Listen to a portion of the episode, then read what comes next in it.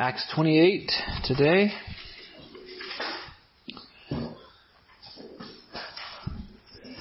Sixteen through thirty-one.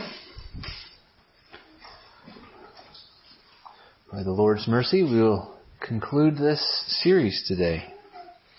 Let's pray. Our prayers come before you this morning, Father, and there is no better place for them to be. Uh, we know to whom we have made our requests, and we're grateful that they are before you. And so we implore you this day that you would give us understanding according to your word, and sanctify us in your truth. Your word is truth. Sustain us, we pray, and strengthen us as your servants to do your will and deliver us from the evil one. And bring us at the end to your eternal presence. By your grace, we pray. In Jesus' name, amen.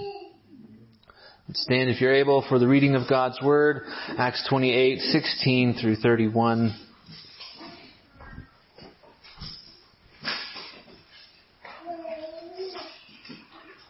Remember, Paul has been on a long, arduous painful journey to Rome, and they have finally arrived by God's grace in accordance with His promise.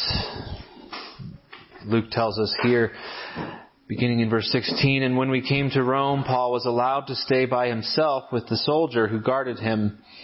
After three days, he called together the local leaders of the Jews, and when they had gathered, he said to them, Brothers, I, though I had done nothing against our people or the customs of our fathers, Yet I was delivered as a prisoner from Jerusalem into the hands of the Romans.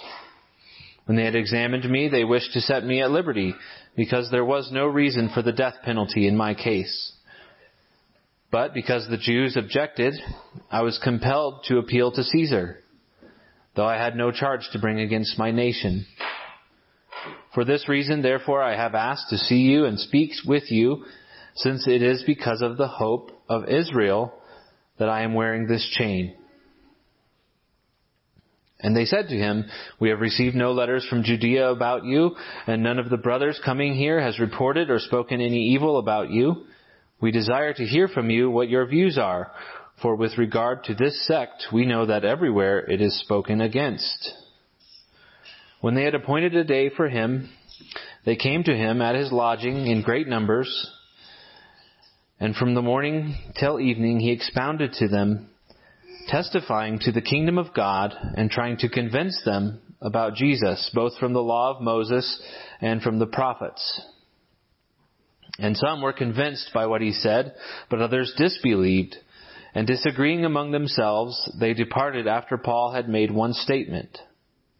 The Holy Spirit was right in saying to your fathers through Isaiah the prophet, Go to this people and say, You will indeed hear but never understand, and you will indeed see but never perceive.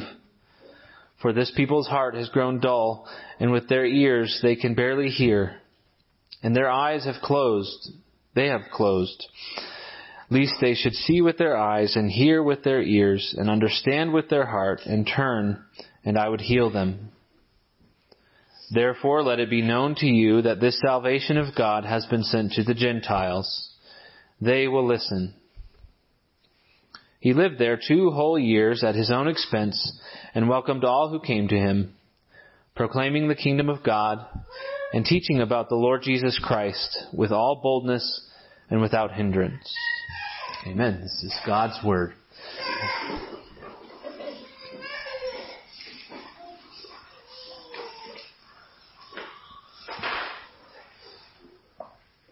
This last episode in Acts is a bit uh, unusual, perhaps unexpected, because it doesn't answer all of the questions that we have. Or it doesn't follow the, the narrative lines that we want it to. Um, what happens to Paul in this trial, this long saga of a trial that's been devoted to the end of Acts for so long? What happens um, what is the Church of Rome like? What are the effects of Paul's evangelism in Rome? And instead, this last episode is devoted to one last run-in with the hard-hearted Jews. Paul rebuking them and then turning yet again to the Gentiles. Why is the ending of this book so seemingly abrupt? When it seems that Luke has been so intentional and thoughtful throughout his book. Some suggest that Luke wrote before the end of the story was completed. Um, others suggest that to conclude with the death of Paul would be too negative. But I'm persuaded that Luke concludes exactly the way he wants to. And so I want to spend a little time here at the beginning summarizing the book as this is the last message um, in Acts for us. And we'll see, I think, why Luke ends the way he does when we understand the context of the book or have that in view. So Acts or Luke Acts goes together as a history written by Luke. But it's not just a history. It's a theological history. The Holy Spirit has, through Luke, inspired various constructs and conclusions that are hardwired into the book that we're meant to see and understand. There's theological uh, history here. And we can remember, if we go back to how Luke began his narrative, all the way back in Luke 1, 1 through 4, Luke says, Inasmuch as many have undertaken to compile a narrative of the things that have been accomplished among us, just as those who from the beginning were eyewitnesses and ministers of the word and have delivered them to us, it seemed good to me also, having followed all things closely for some time past, to write an orderly account for you. Um, so there's the history part. I want to write a, an orderly account for you of all the things that have happened. But then he goes on, most excellent Theophilus, that you may have certainty concerning the things you have been taught. So there's a theological purpose behind the history, hardwired into the book. Theophilus, it's reasonable to deduce, was a high ranking official, perhaps a Roman official, and Luke and Acts are designed to give him confidence about the things he's been taught. Confidence, um, this is an apologetic for confidence. To believe in Jesus really is the, the simple way to put it. And we see emphasized throughout this book that Christianity is the way. Christianity is the way, and it's the only way. Jesus of Nazareth is the promised Jewish Messiah, and that also we see that, that Christianity is not um, a rabble-rousing threat to society, but is actually, um, despite enduring much abuse from the world, patiently speaking the gospel of repentance and faith in Jesus Christ into the world. The book of Acts is often called the Acts of the Apostles. That's why it's called Acts, but people have suggested it should be called the Acts of the Holy Spirit. And I am as convinced now as, as when I said it in the first sermon that I think that the title should be something like, and though it doesn't roll off the tongue as nicely, the ongoing acts of the heavenly ministry of Jesus Christ.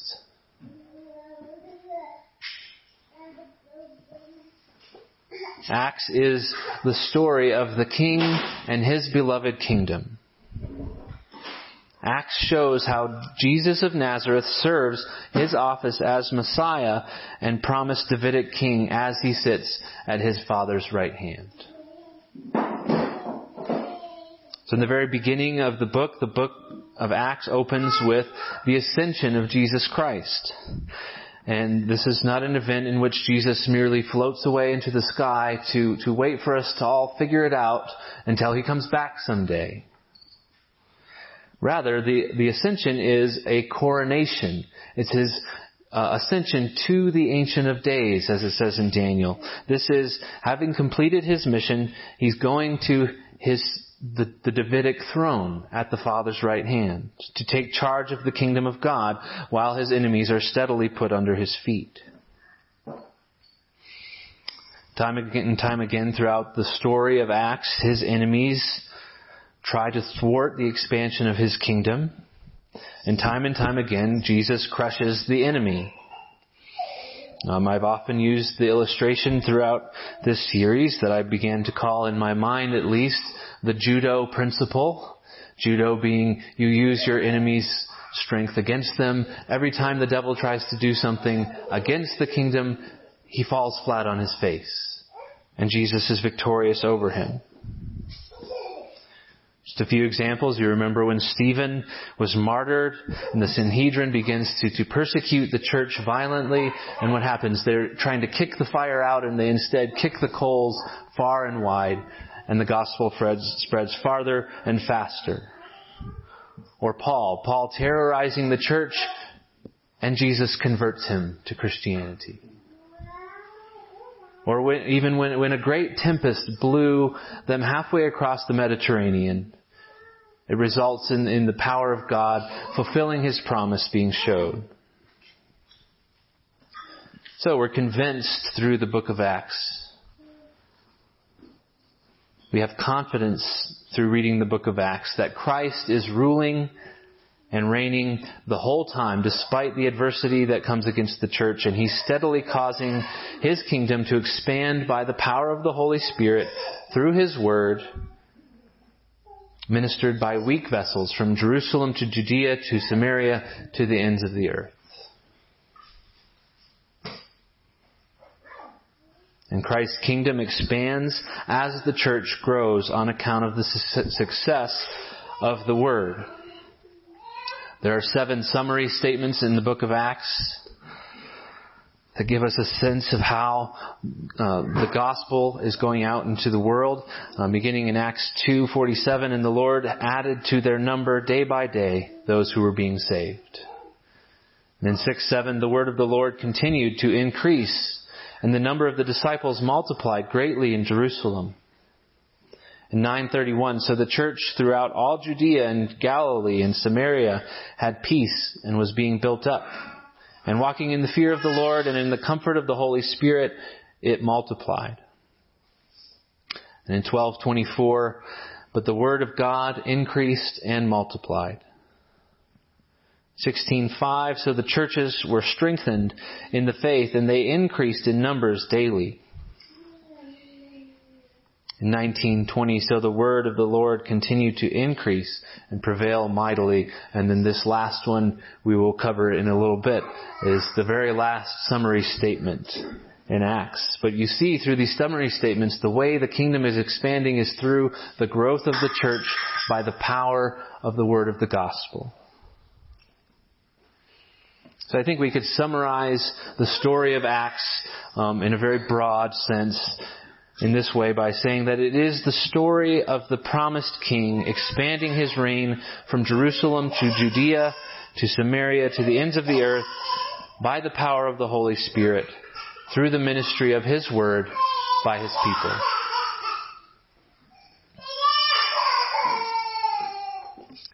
In light of this purpose, then, this, this reason for the book of Acts, I think Luke's ending makes a lot of sense as though perhaps it were inspired by the Word of God Himself. So let's look at this story then. Uh, we ended last week with Paul, at long last, through many trials, finally arriving in Rome. Um, Jesus had appeared to him in a vision all the way back in, in Jerusalem, at least two and a half years prior. Um, in chapter 23:11, Jesus said to Paul, be of good cheer, Paul, for as you have testified for me in Jerusalem, so you must also bear witness at Rome. And now here he is at long last. And he sets about this task that Jesus has given to him of testifying to him uh, quite quickly. After three days, he calls the Jews to himself. And it's no surprise where he starts, because where does Paul always start? At the synagogues with the Jews, to the Jew first and then to the Greek. Of course, this one's a little different because it appears he's under house arrest, so he can't go to the synagogue, so he calls the Jew, Jewish synagogue leaders to himself. And this is, to me, just extraordinary after all the Jews have put him through. Paul still wants to bring the gospel to his own people, to his countrymen, to whom, as, as Romans 9 says, belongs the adoption, the glory, the covenants, the giving of the law, the worship, the promises, the patriarchs, and from whom is their race, is the Christ. He wants his countrymen, the Jews, to know Christ, despite all their abuse toward him.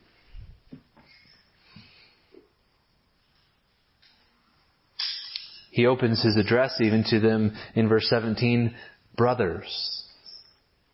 Brothers, he sees himself as one of them, as a Jew, pleading to fellow Jews to open their eyes and to unstop their ears and to hear the good news of the arrival of the kingdom of their Christ. And they say, okay, thank you for calling us to you, Paul, and our curiosity is piqued, but why are you chained to that Roman soldier? Essentially, Paul has to kind of explain what he's doing here, and he explains why he is in Rome and why he's imprisoned. And he's there because the Jews in Jerusalem had delivered him into the hands of the Romans.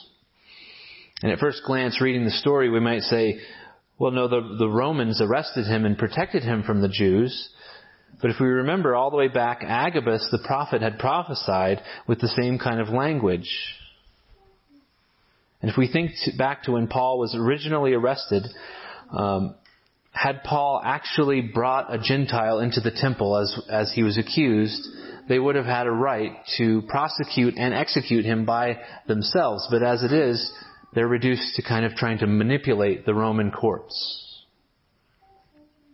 So the very fact that Paul is in Roman custody at all and not stoned and buried two and a half years ago is a testament to his innocence.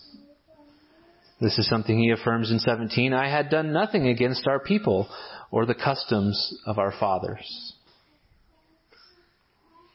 he says even the Roman officials in 18 affirmed Paul's innocence before the Roman state. He had nothing, done nothing against the Roman state to deserve the death penalty, he says. And, and they even wanted to let him go, but that Felix and Festus are politicians and they have to cover their own rear end and they want to do the Jews a favor and so they keep Paul in prison.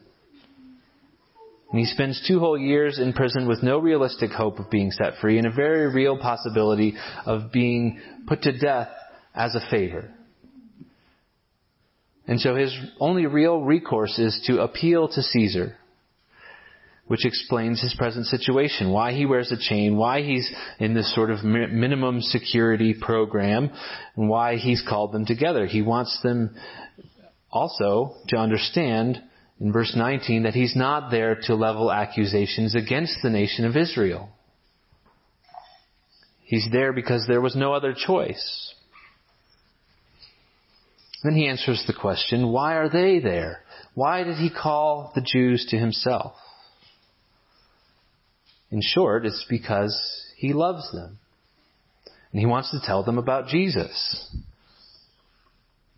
He says his bondage is a direct result of the hope of their shared Jewish heritage. And he wants to tell them about it. He, he, wants them to know the thing that you have been longing for, the thing you have been waiting for, the hope of Israel, the fulfillment of the promise is here in the person and work of Jesus. And so they say in, in 21, okay, we've heard your sect is broadly hated by the Jews, but we haven't had any letters or anybody come to us and say anything about you, Paul. And so let's hear the views from the horse's mouth. What do you have to say? And so they make an appointment, they come back with more numbers, and they listen to Paul, and it says, Luke says that he, from morning to evening, spoke with them, testifying expounding and convincing about Jesus. Those are the three verbs that are used there. He's testifying, expounding, and convincing. And he's working from the scriptures, he's, Luke says, from the law of Moses and the prophets. He's urgently trying to convince them that the hope of Israel has arrived in the person and work of Jesus Christ. And what is this hope? This hope of Israel? Well, that's, that's really a rather broad topic. In one sense, we could say it's everything that had been promised to the nation of Israel, um, that God would be their God and He would be their people. that there would be one who would come and crush the head of the serpent, or that there would be a holy nation established and from which kings would arise, that the nation would be a blessing to the nations, or that a prophet like Moses would arise, or that the Davidic king would come and sit on his throne of his father David, and that the nations would stream to Zion. In short, everything that has been promised to Israel is the hope of Israel. And this is why he says in 23, he expounded to them from the law of Moses and the prophets. It's like when Jesus was on the road to Emmaus and he told them about himself from the scriptures. Luke describes this explication of the fulfillment of the, the hope of Israel here in two ways. First, he's testifying to the kingdom of God. And second, he's trying to convince them about Jesus. And it's actually important that we don't see those as two separate things. The kingdom of God and Jesus. We cannot have one of those things without the other. The establishment of the eternal kingdom of God cannot be isolated or separated from its king, from Jesus. Calvin says here helpfully, uh, whereby we ought also to be taught that no man hopes aright, but that he looks unto Christ and his spiritual kingdom. For when he, Luke, places the hope of the godly in Christ, he excludes all other hopes. So we don't have any hope without Christ. And again, this is a theme throughout Acts from the very beginning of, uh, of Luke and Acts, um, all the way back in Luke 1, 32 through 33, when the uh, angel Gabriel tells Mary about Jesus coming. He says, And the Lord will give to him the throne of his father David. And he will reign over the house of Jacob forever, and of his kingdom there will be no end.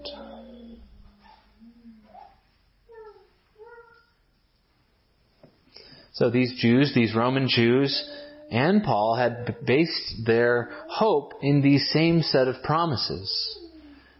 But the Jews are still waiting for them to come, and Paul's saying they've already come in the person of Jesus. And this person, Jesus, is the one in whom all of God's promises are yes and amen.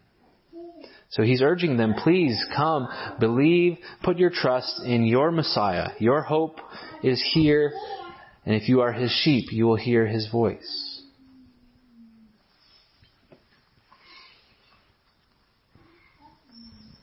This is a great reminder for us how easy it is for us to divorce our hope from Christ and his kingdom. how quickly our, our hope turns to other desires rather than God's promises fulfilled by Christ. All of our eggs must be in this one basket, our, our eggs of hope.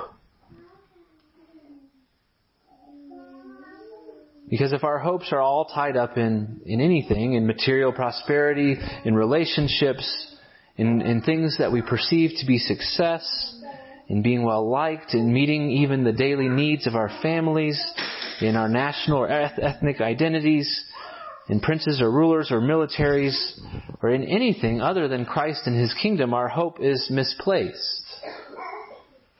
And that's why Jesus reminds us in Matthew 6, seek first the kingdom of God and His righteousness, and all these things will be added to you.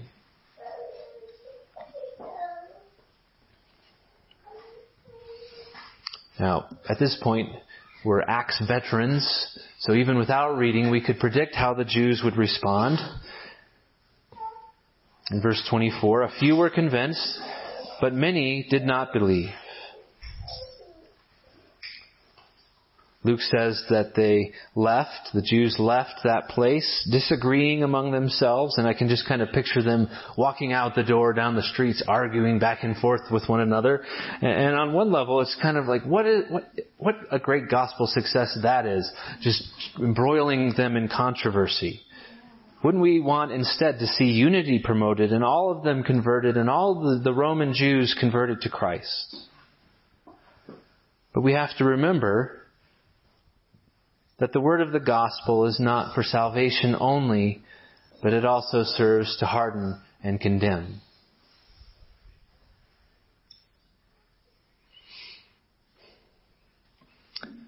The gospel will inevitably bring division as some people are, are regenerated and transferred from the domain of darkness to the kingdom of the beloved Son, they will no longer be in league with the world and they'll be in opposition to the world. And there will be contention.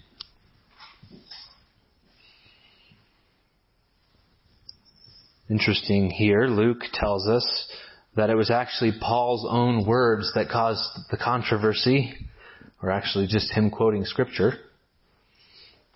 Paul references Isaiah 6, uh, attributing it to the Holy Spirit. Luke says they departed after Paul had made this one statement. The Holy Spirit was right in saying to your fathers through Isaiah the prophet, Go to this people and say, You will indeed hear but never understand, and you will indeed see but never perceive. For this people's heart has grown dull, and with their ears they can barely hear, and their eyes have closed. They should see with their ears, should, at least they should see with their eyes and hear with their ears and understand with their heart and turn and I would heal them. Uh, I'm reminded here of Stephen's last words before he was stoned in Acts 7, 51 through 53, where he, he cries out, You stiff-necked people, uncircumcised in heart and ears, you always resist the Holy Spirit. As your fathers did, so do you. This is a theme, a theme throughout the scriptures that the Jews continue to be hardened against God and His Messiah. And I really, I wrestled with what is Luke's point in emphasizing here the hardness of Israel's heart. And really, uh, commentators wrestle with this as well. Some who want to say, you know, but but don't don't say Israel's done with, right? And then uh, other people are, are willing to say that, but that's not the point of Luke at all here in this passage. But what is the point of emphasizing this so strongly? Because the last story in the narrative, the conclusion of the story, is a place of prominence and em- emphasis. Again, we'd want to hear Paul's story of his court battle with, in Nero's courts. But instead we have this argument with the Jews. Why is this emphasized? And again, only a few chapters ago, Luke had left, had Paul leaving Jerusalem on a Roman horse with, with the Jewish leaders frothing mad and rebellion against their own Messiah. So why so much emphasis on this? I think on the one hand, we can take a step back and look at it from a, an, a broader, overall New Testament programmatic point of view. Because if you notice in uh, Isaiah 6, um, it expresses God's program, God's plan. God is the one who commands Isaiah to preach that their future hardness of heart will occur and that they'll have closed eyes and dull hearing. And he says, God says, he does not want them to turn and be healed. So this is all God's plan. At the same time, we're also told in Isaiah 6 that it is their own doing. He says, they have closed their eyes.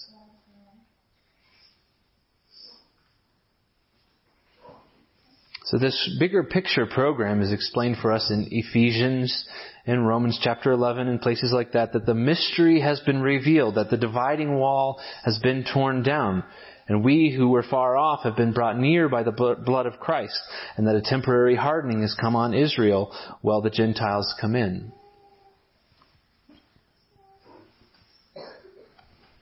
So I think that broadly explains some of the big picture why this is going on. But in Acts, while those themes are definitely there, I think the emphasis is less on the why and more on the who. Luke wants to emphasize Jesus, that Jesus is the way. Jesus is the fulfillment. Jesus is the point at which Christianity and Judaism diverge and Christianity becomes the branch through which redemptive history will flow. And that it is by faith in the name of Jesus alone that we obtain all that has been promised. There's this hard line drawn in Acts. If, if you remain hardened, entrenched in your traditions, and you do not believe that Jesus is the Christ, you are not the people of God. You are not a citizen of the kingdom of heaven.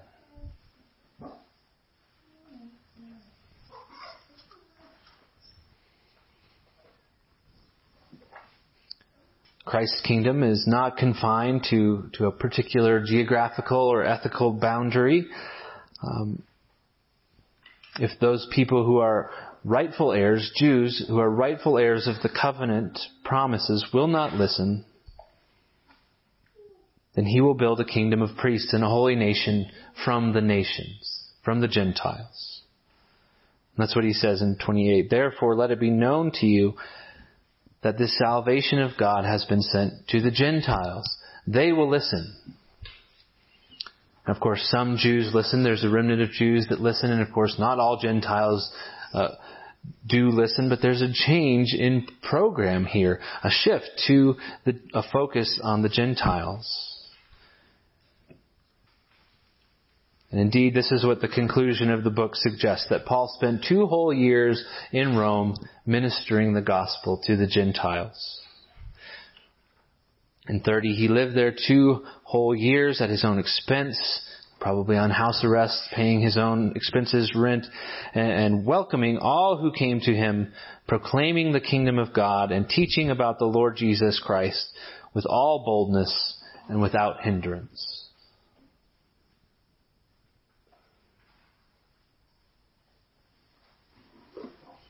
That's the final summary statement. And that's what makes so much sense because that's the point of the book of Acts is that the gospel goes out to the nations. The word of Christ, proclaiming the kingdom of God and teaching about the Lord Jesus Christ with all boldness and without hindrance. Now Luke doesn't tell us what happens to Paul, but there's fairly reliable tradition um, from some biblical cues and some extra biblical sources that Paul's trial actually had a, a relatively positive outcome. Um, that is either two years was kind of the limit for the trial and it expired, or probably more likely he had a trial with Nero or, or somebody um, a representative of Nero, and he was cleared of wrongdoing.